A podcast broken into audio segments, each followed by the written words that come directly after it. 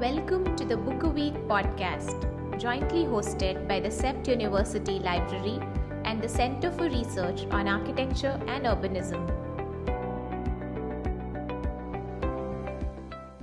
Hi, everybody. My name is Venugopal Maddipati. I'm an architectural historian and I teach and write in Delhi. I'm particularly interested in themes related to housing, ecological aesthetics, and law.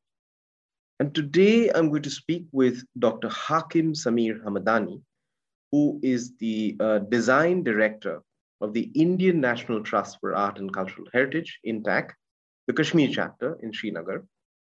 And Dr. Hamdani, or Hakim, as I've known him from the time he was my senior at the School of Planning and Architecture in Delhi in the late 90s, is a renowned architectural historian and Islamicist who's recently published a fascinating book, which is titled the syncretic traditions of Islamic religious architecture in Kashmir. Now, Hakim is also soon to embark on an Aga Khan postdoctoral fellowship in the uh, Massachusetts Institute of Technology, which is MIT, where he'll be carrying forward his work on Muslim architecture and Muslim identity in late 19th and early 20th century Kashmir in the background of colonialism and the freedom struggle. Now, Hakim's book, which is the subject of discussion today, is extensive. It traces the emergence of Islamic and Islamicate architecture in Kashmir, beginning with the descaled mosques in the time of Rinchana, through the arrival of the Kubravi Sufis and the emergence of Khankas along the Jhelum waterfront, through the emergence of octagonal mausolea, the emergence of Persianate influences such as the Four Iwan Mosque, the cave architecture of the rishis of Kashmir, Imambaras, the list is endless. So this is a really richly detailed book which captures nearly 500 years of Kashmiri architectural history, not to mention the portions of the book that actually draw attention to the pre-Islamic period in the region, and also to a trans-regional history spanning as far south as the Delhi Sultanate and as far northwest as Khiva and Isfahan. So, somewhat in keeping with the breadth and depth of the book, I have a few questions. Uh, but I think we'll start with uh, a more straightforward, uh, uh a simple question, which might actually lead to um, Hakim's uh, more detailed observations about the contents of this uh, extraordinary book. So, I'll start by saying, Hakim, um, could you tell us something about how you understand, at a very simple level, the task of architectural history writing? And it's and I'm asking this because architectural history is, you know, for the most part, a relatively obscure profession, right? It's it's not something that's really considered to be in the mainstream, right? And how is it that you arrive at this this craft of architectural history writing, and what inspired you to actually take this up? So if you could just start by telling us something about that, and maybe you can take that forward uh, with more questions. Over to you, Hakim. Thank you, Venu. Firstly, thanks for having me. Uh, honored to be here with you. I think the last time we actually physically met, it was altogether a different century in many ways. But anyway, it's nice meeting with you again. And regarding the whole idea about architecture and architectural history, where does it fit in? Because generally, our whole uh, understanding of history is of a socio cultural history, textual, mostly derived from the text as it is. Mm-hmm. And then you have the sort of the preponderance of the Aligarh school and where and I would assume and their Marxist thought uh, architecture as a is on the sidelines of the history. It's not. It's on the margins rather than the main uh, uh, main understanding of what is happening in terms of our history. So personally, I would always think I think that.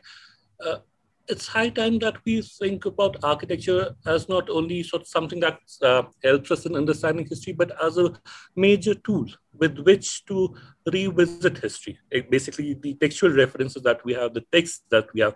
I mean, it is uh, a understanding of history wherein we can actually go back to these periods and say these are the buildings and there's something that the building is telling us how much true and how much uh, does it sort of uh, how much is the text that we are reading in conformity with the actual footprints of these cultures as they are there so i would think that it is high time that at least in south asia uh, architecture is not relegated to the margins of history the social cultural history it becomes not a one of the tools of understanding history, but it is a medium of contesting some of the textual understandings that we have of the past. Amazing. Absolutely, absolutely. And I think that's that's really that's at the heart of the question, right? That I mean, we're always sort of uh, with architectural history, we seem to be catching up with textual histories and somehow trying to uh, re- reinforce or corroborate textual histories. But instead of that, what happens when you actually put, you know, material culture at the center, right? Or or not necessarily at the center, but at par with other resources and other forms of knowledge, and that produces a more complete picture, one would imagine. So I think to that extent, I think one part of the whole idea of architectural history would probably be thinking in terms of something like a completeness of, of trying to think beyond simply textual sources without, of course, discounting textual sources, because I think that also comes through very well in your work that you do, you know, take them very seriously. You know, so, the, so you keep moving between these different sources. So I think in continuing with this line of questioning, then I would ask you again a very, very broad-based question. How would you um, draw together religion and architectural history. And, and you can speak specifically in the context of Kashmir. Uh, you know, uh, where do you think like that drew? I mean, how did you come around to that question? Yeah. Yeah, I mean, so again, going back to this whole idea of text. So mostly in Kashmir, the text, I mean, the period I'm dealing it, it starts with the sort of the mid-medieval period, which is around 14th century. And the earliest texts we have, the textual references that we have is around 15th century, or even the more popular ones in Persian uh, are from 17th century, even if not later. So the question is, here in 17th century, there are historians, there are sort of hagiographical uh, writers who are basically trying to re-establish a starting point for Muslim rule in Kashmir. And mm while they're writing, they're carrying all the prejudices and the biases of a 17th century uh, Kashmir mm-hmm. and projecting it backwards onto a 14th or 13th century Kashmir as it is. Mm-hmm. So once you come to the actual material culture, and again, architecture is one of the biggest and the greatest manifestation of that material culture. It is there. It is solidly there in your front of your eyes. You can see actually, and that is a part of the book that how much of a disconnect there is between histories that were written in 17th century and the actual footprints of architecture that were there that are there dating back from 14th century itself? So the whole idea in 17th century when you imagine this as the islamic movement the muslim movement the sort of the inauguration of a new religion and a religious polity in the area mm-hmm. is actually contradicted by every evidence that comes from the architecture of the area. And the architecture is more as the whole topic topic of the book is and the thesis of the book is. It's more, more about gelling in. It's not like you're introducing an altogether different religious phenomenon mm-hmm. and then there is a sort of a clash. It is not about clash out here. It's a sort of a continuity and trying to sort of fit in with an existing culture. And then there are these sort of curious and uh, interesting examples that come up of it. And architecture is uh, one of the examples that use it. So again, I'd say that religion in 14th century Kashmir is something totally different than religion as it was imagined in 17th century or later down even in 19th, 20th century when our modern historians and with their sort of that uh, notion of a divide, clear-cut divide between a Hindu period and a Muslim period and that sort of the colonial uh, hangover that we had. And then they are reimagining the past. So there is this interesting historian from the 20th century. He writes about the fact that when we have the first uh, Muslim king ascending the throne, and he's a convert, he's not someone who comes from, who's not a Muslim invader as it is, and he imagines him as being something of a uh, Muslim theocracy. I mean, in a way, they are sort of assuming there's a Muslim uh, uh theocracy being imposed in Kashmir at that point, and which is hardly correct. Mm-hmm. And then again, if you go through different layers of architecture as they come up at a different period, from uh, late, uh, from mid, I would say mid 14th century to uh, 15th century, you see how layered this whole transformation of the society is. There are certain periods of tension. There are certain periods wherein you can also make a case for a forced conversion as it is. But then that continuity of an older, more syncretic experience of Islam in Kashmir is something that comes up again and again repeatedly. So the whole book revolves around that notion of what is happening in society. I mean, is religion uh, a sort of a a phenomenon which all of a sudden abruptly changes the course of the history of the course of the civilizational ethos of Kashmir? No. There is a certain deeper layering and a deeper coloring that it adds to Kashmir rather than changing everything. So, again, uh, if you see, because Kashmir is a rather very contested area even today in terms of its politics. So, there are some people who see the start of Muslim rule as the start of our civilization. They, they think that Kashmir as a civilization starts at 14th century. And before that, there is nothing there, which is rather very historically incorrect. And there are other people who sort of think that everything that was good in Kashmir was till the 14th century, and all of a sudden everything bad that happened happened after 14th century. So this whole idea, which is driven by sort of modern contemporary politics, and which most of it comes from the colonial period, mm. is something that doesn't actually fit in with the architectural uh, experience Evidence. of Kashmir. Experience yeah. of Kashmir.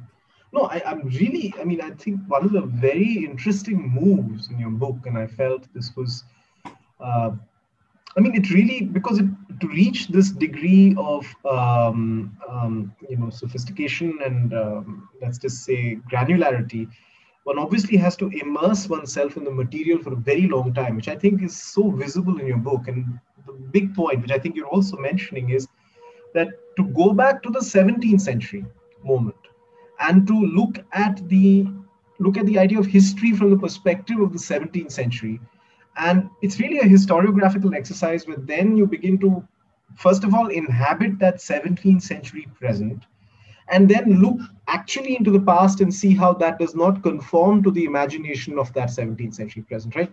That's a historical move.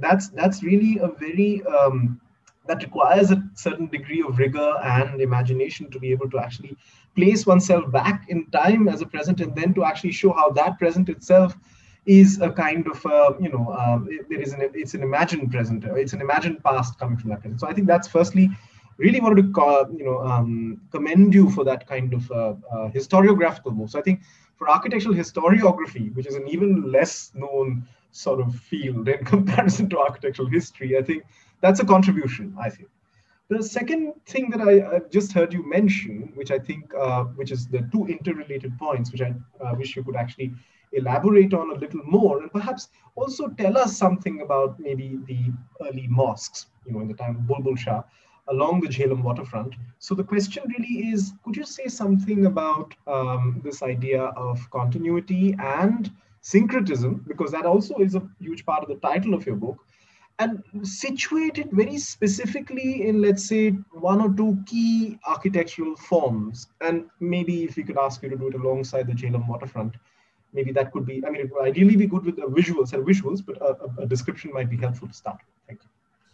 I mean, uh, let me sort of uh, say it like this way. Uh, those of the audience who have already uh, idea about the medieval architecture. I mean, we do read Percy Brown still, I assume, in the yeah. classes at a certain point. But you'll see that in Kashmir, we had a rather very strong uh, uh, case for a monumentality in terms of medieval stone temples. And if you see these temples, these are basically something that are neither a part of that uh, widely defined North Indian temple style or the South Indian. It has a certain amount of a regional identity. And speaking about that, these are monumental on a very high pedestal. And then the whole idea is that they define your whole view. Uh, but once we come to the early Muslim buildings, and the Mosque of Rinchana is one such book, one such uh, building, is actually defined as the first mosque in Kashmir you see there is this conscious attempt at descaling the building as it is. And that is very important in terms of the visuals of the building. If the early part of Muslim rule was something which was of a conflict, then the whole idea would be to mon- monumentalize that dif- difference in terms of the religion, in terms of the material outpouring of that religion. But how here we uh, you can see it, the mosque is small. I think it's around seven, 7.7 meter or something around that. A square small building which just fits in at the side of your houses, which mm-hmm. are all along the riverfront. Mm-hmm. So there is no sort of a visual uh, domination of the landscape. And Jhelum mm-hmm. is the main, it was the main transportation spine of Kashmir as it is till 19th century. So you can see, I mean, culturally how important it is that here is your major riverine uh, uh, settlement and mm-hmm. it's sort of interspersed with many monuments stone mm. temples, etc., etc. But then here you're constructing your first mosque, and the whole attempt is to descale it to make it more fit in with what was mm. happening in before. And while you're trying to sort of do that fit in, it's more on a vernacular scale rather mm. than the monumental. So the uh, incidents of the early Muslim architecture in Kashmir are from that uh, vernacular. Uh, predominantly wooden architecture of the region, and uh, uh, that is somehow wherein you can see it. And it happens again and again and again. I mean, it's mm-hmm. repeated in another mosque, which is in Pampur. It mm-hmm. continues way down till almost mid part of the 15th century when we have a mosque uh, known as uh, Again, the whole uh, uh, iconography of that building is totally indebted to the uh, native Kashmiri temple and uh, you can sort of then see and examine the sort of the motifs and the design, etc., etc., and compare it to the earlier examples. But generally, you can see that one, there is a conscious attempt at descaling the building. Mm-hmm. Secondly, the uh, visual imagery that you're uh, borrowing is totally derived from that native Kashmiri temple. Mm-hmm. Yes, it's uh, from the vernacular rather than the monumental. So there is nothing sort of, uh, even the arch, it's a sort of a cusped arch. Mm-hmm uh, trefoil arch, trefoil, which is there in yeah. the, the, temple. So it's not the pointed arch. So everything it's basically an attempt to fit in rather than to stand out. So that is the mm. interesting part about the whole uh, you know, material culture of the buildings that are there. From mm. I would assume I would say throughout the Muslim period mm. or the Sultanate period, 14th to 15th mm. century. Hmm. No, I think this um, sense of the descaling of mosques, right? I mean, I think that's really amazing because you're also seeing you know, I mean, this is also a question of sovereignty insofar as, you know, there is a royal uh, authority which is probably patronizing the creation of certain structures. But at the same time, that power is relatively, it seems, underplayed. So I think that's that's an interesting tension, I think, that you see early on in your book, where you're actually trying to to look at these two different forces, right? They seem to be moving in opposite directions. Like there is a royal authority, but it is actually, uh, as you're saying, descaled or underplayed in a way. And I think that's an, that's actually I've not really read too many texts that are actually able to p- pick up these kinds of divergent tensions in architectural history, and I found that very very interesting. So um, that's something which you should actually highlight. And then I thought also maybe we could ask you something about you know the arrival of Sufism, right? Uh, I mean, if you could say something about the emergence of the, um, the Sufi silsilas, and you know, and I think you uh, write and speak extensively about the Suhrawardis, the Kubravis, the Naqshbandis. Could you say something about what happens when we actually start having these khanqahs built in Srinagar? Yeah. So basically, what is happening? Muslim rule gets established in Kashmir somewhere around 1320. Mm-hmm. Then we have the first uh, Muslim dynasty, the Shahmiris, who come around, I think, 1337 or 27, I think 1327 from 1327 till the period of around 1380. Kashmir is basically on the margins. So, I mean, if you uh, uh, read the history, before the uh, coming of uh, Muslim rule, Kashmir had an invasion, the Mongol invasion from the north. So the whole land is in a very bad uh, condition. There is chaos, political chaos there, and then there is again sufferings. The whole land is devastated because of this invasion. Mm. then what happens relatively in these early 20, 30, 40 years of Muslim rule, the whole attempt of the Shahmiri sultans is one, to sort of perpetuate their dynasty, sort of make it more stable, given the fact that uh, there are just a minority, both in terms of the court, in terms of the nobility, as well as in terms of the actual population of the, of the region. But somewhere down around 1380, you can assume that there has been a certain amount of a rebuilding of the internal strengths of the Kashmiri Sultanate. Mm. And one of our king actually goes on, on a campaign of conquest. So mm. native Kashmiri historians would say that he conquered all the way up to Ghazni and Kabul mm. and Peshawar and Delhi. Hmm. Maybe the actual physical conquest is rather limited up till Punjab, Peshawar and the borders of Delhi region. So this is around Feroz Shah uh, time. But what is important that he's the only historical Kashmiri king that we know after Lalitaditya mm. who actually expands the boundaries of Kashmir outside his uh, mountainous uh, frontiers. So mm-hmm. here is this king, and he arrives on that wider geography of South Asia. And what is happening that this is a period when you're getting a steady arrival of Sufis from the Persianate world into South Asia, mostly mm. for patronage, but again, you can also assume for a certain amount of religious piety and conviction, etc., etc. Mm. So it seems that this king and his conquests uh, is actually catching their eye. And then you see there is a steady trickle of these Sufis who actually come to Kashmir. Mm. You have to understand that going to Delhi uh, Sultanate is something different. I mean, it has the riches of the whole mm. vast now, northern part of the uh, Indian plains, but then coming to Kashmir in the earlier period would make no sense. The path mm. is so tough and then what are you going to do there? But mm. here you have this first major Kashmiri conquest, and it is as if Kashmir has arrived on the map of South Asia, and it has attracted that attention of these uh, various groups of people who are basically fleeing from Timur's invasion, etc., etc. And it is at precisely at this moment that we find the arrival of first and probably the only great trans uh, regional transnational Sufi figure, Mir Sayyid Ali Hamdani. He's mm. a sheikh, he's a sheikh of the Kubriya order in Iran. Mm-hmm, mm-hmm. So he arrives in Kashmir.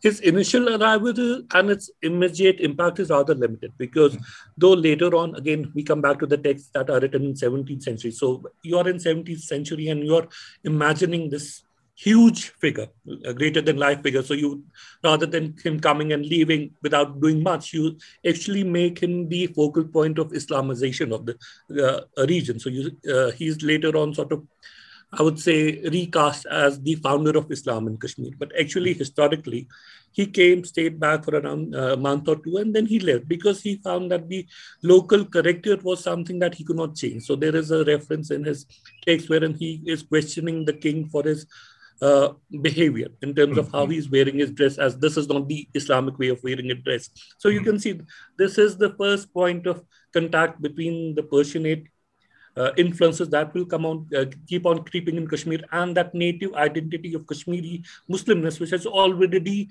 over the last period of 30 or 40 years been there in the region. So there is this notion of uh, wherein you are questioning everything that is kashmiri as being not that islamic Mm-hmm. Then over a period of time, the Kubrawi's become three. Yeah. So um, gradually, you see that over a period of time, mostly in the uh, sort of uh, 15th century, you have a different Sufi silsila, the Kubrawis, the Naqshbandis, the Sohrawardis, and later on the Nurbakhshis coming into Kashmir. Initially, they're more of an urban phenomenon they're very near to the court culture. So you will find that most of the khankas that are eh, that come up because of these Sufi silsilas, they're operating from the center of power, which is the city of Srinagar, the capital city. Mm. They're quite near to the court. And then uh, they are basically in, uh, involved in that conversion process. Mm-hmm. They're also involved not only in the conversion process, uh, process of uh, converting from Hinduism or Buddhism to Islam, but also they're also responsible for introducing certain ideas and customs which are a part of their cultural setup, the mm. wider Persianate, well defined by this time. So they are questioning many things that are happening in Kashmir. Mm. So this whole, I mean, if you go through the uh, reading of the text, you find out there is a certain amount of cultural chauvinism associated with them at a certain point, if I can use that stronger word. Mm. But you do see that uh, there is a certain amount of creeping tension. Mm as there is a certain amount of reaction from the local native Muslims. Mm. And the best example of that is the Rishi order, which comes up mm. somewhere uh, later down in the early part of the 15th century, where most of these Sufis are well established, they are well connected to the court. Mm. And then they also get a certain amount of a flip in their career because of the uh, rule of one of the Sultan, Sultan Sikandar, who's actually involved in a certain amount of uh, idol breaking, temple breaking, uh, forcible conversion process. So that's also part of that history. But then what is happening that there is a reaction, and reaction is from the uh, native Kashmiri uh, uh, population, who in a way is actually questioning uh, the this courtly, urban, elite, educated, very sort of textual based Islam, mm-hmm. which is being preached from these Sufi khankas. Mm. So generally, this idea that uh, Sufis are, uh, I mean, there is a sort of a difference between the Sufis and the ulamas. It's not mm. always a reading, not always mm. a correct reading. So I would say that in the initial you know, part of the Sultanate rule, the Sufis are more a phenomenon or a voice for the orthodoxy. But gradually, over the period and over the time, as we come down to 17th century, etc., etc., uh, they also become a part of that uh, local geography of Kashmir, and many of the customs that they had initially sort of questioned become a part of their own uh, uh, way of functioning. So, in a way, they are sort of Kashmiri sized, if mm. I hmm. can use that word. Mm-hmm. So, um, Hakim, I think we're winding down towards the, la- towards the latter part of the latter part of our conversation. I just wanted to have actually two quick questions because I think you brought up um, something which I actually wanted to ask you. Um, who are the Rishis and what was their architecture like and how would you actually say this architecture is different from the architecture of the more urban Sufi orders, right? And that's the first question. And uh, secondarily, I sort of also wanted to ask you about, you know, water, because there's a lot of references to water in your writing. And could you say something about how you imagine this relationship between water and religious or commemorative architecture along the Jhelum waterfront, right? Or even next to Haripur. But or even the islands that you actually talk about. So I think these are the two questions, and maybe finally we might wind down with the last question of the Mughals. So if that is something that you could tell us, we'd be really happy. Uh, so regarding the rishis, uh, uh, we don't have a clue who they are, to be very honest, because they are coming not from the urban uh, textual-based code culture. They're coming from the local local population, the rural. It's more or less a rural phenomenon coming from the uh, folk practices. They are initially a revolt against the orthodoxy that is being introduced. They are, uh, I mean, again, even the word rish, uh, rish in Kashmiri, we pronounce it as rish. It's a continuation of the same word you would use for a Hindu rishi, right? Mm-hmm. The only difference that we have is that, uh, I mean, I think Ranjit Hoskote has uh, written about it in his book on Lalit, that in the uh, uh, period, time period preceding Muslim rule in Kashmir, Kashmiri Hindus did not have a tradition of what we call one press of sort of being celibate or sort of uh, renouncing the world as it is. Mm-hmm. They were a part of that uh, very uh, ritual based uh, mm-hmm. understanding of Hinduism. So it's possible that some of the traditions that were sort of reinterpreted by the rishis were a part of that uh, Buddhist culture, mm-hmm. which was still lingering on in Kashmir in 14th uh, century. Mm-hmm. what are they doing basically? They're one, they're questioning the legitimacy of the Sufis Hmm. Secondly, we don't have a, a, physical presence of any of the rishis in Srinagar city, which is hmm. Delhi. Hmm. Here you have all the khankas, all the Sufis that are basically operating primarily from the city or hmm. else from major towns. And you find that these rishis are consciously avoiding the city as it is. And there hmm. are some reports about a certain amount of tension between them mm. and the sultans or the court. Would you, would you, would you, would you, I just want to ask you a quick question. I mean, I'm sorry if this is even a comparison at all, but in Delhi, for instance, we seem to have the exact opposite idea where the Sufis actually have uh, uh, the exact opposite re- relationship with the city as being outside the city, right? With uh, uh outside Jahanpana or even like in Kilokri, like the way in which you know, the, the Sufi authors actually inhabit Delhi is to create, there is a sort of a seemingly, uh, seemingly uh, antagonistic relationship between the Sultan and the, the Sufi saint. But here it seems the opposite in some ways, if I may.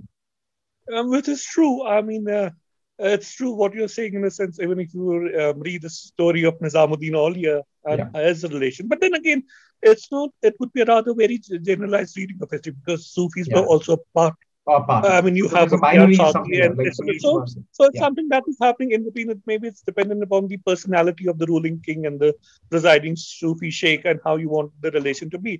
But in Kashmir, what you see, uh, the rishis are not a Sufi order per se in terms of they uh, originate from Kashmir itself.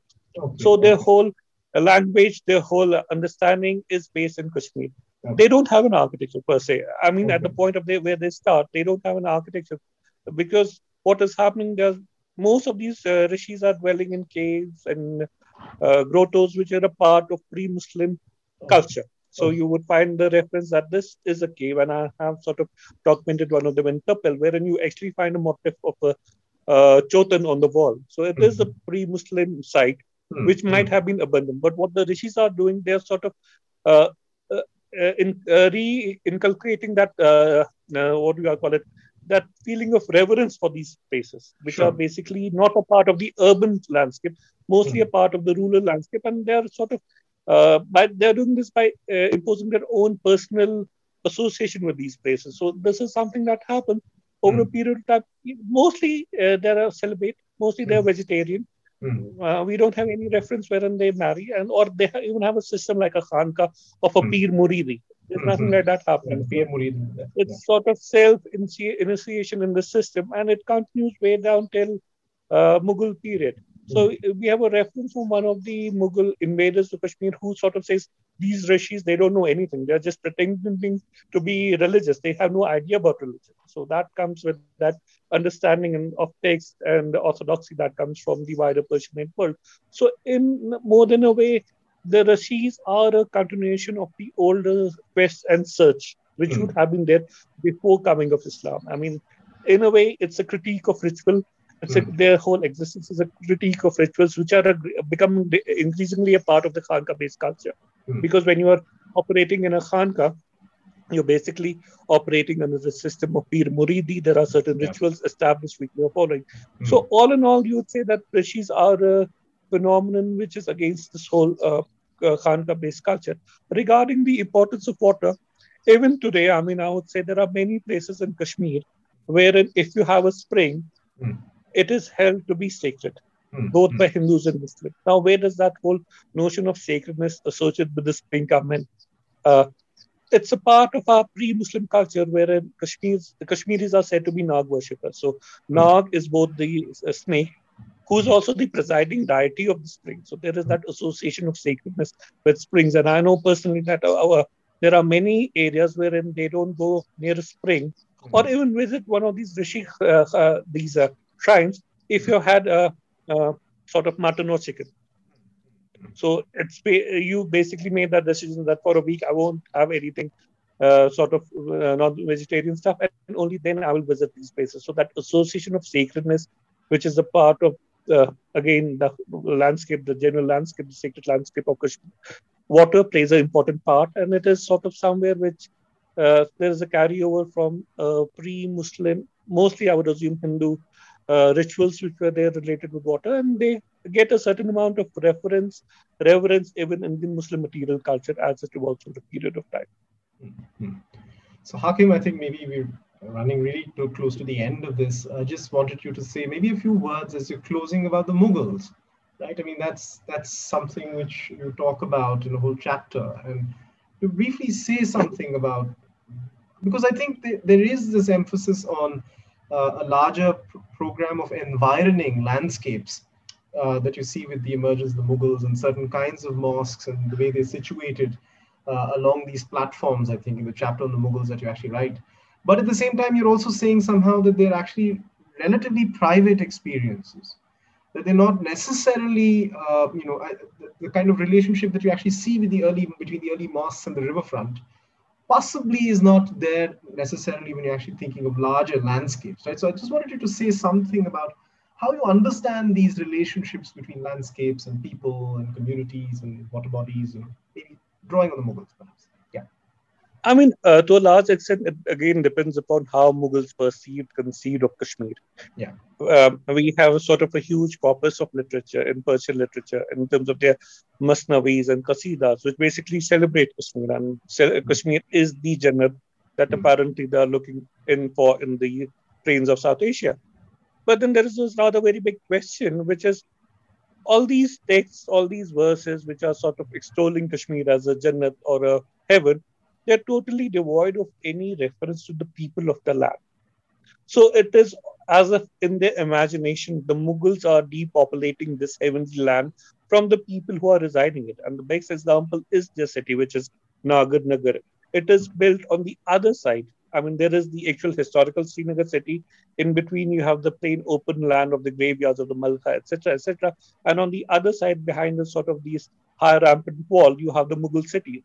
There is that physical separation between Mughal, Mughals as an entity and the Kashmiris. And this is sort of a separation that happens throughout the course of history. So even if there are certain examples of uh, Mughal uh, patronage of public architecture, especially mosques, you find that they do it in a medium which is there. So they are they totally ignoring the native tradition of building in wood or working with wood. It doesn't happen always. I mean, in Gujarat, they incorporated certain of the elements from the Gujarati architecture, and then we have the famous examples from uh, Bengal. But in Kashmir, they prefer to choose uh, to ignore local architectural experiences.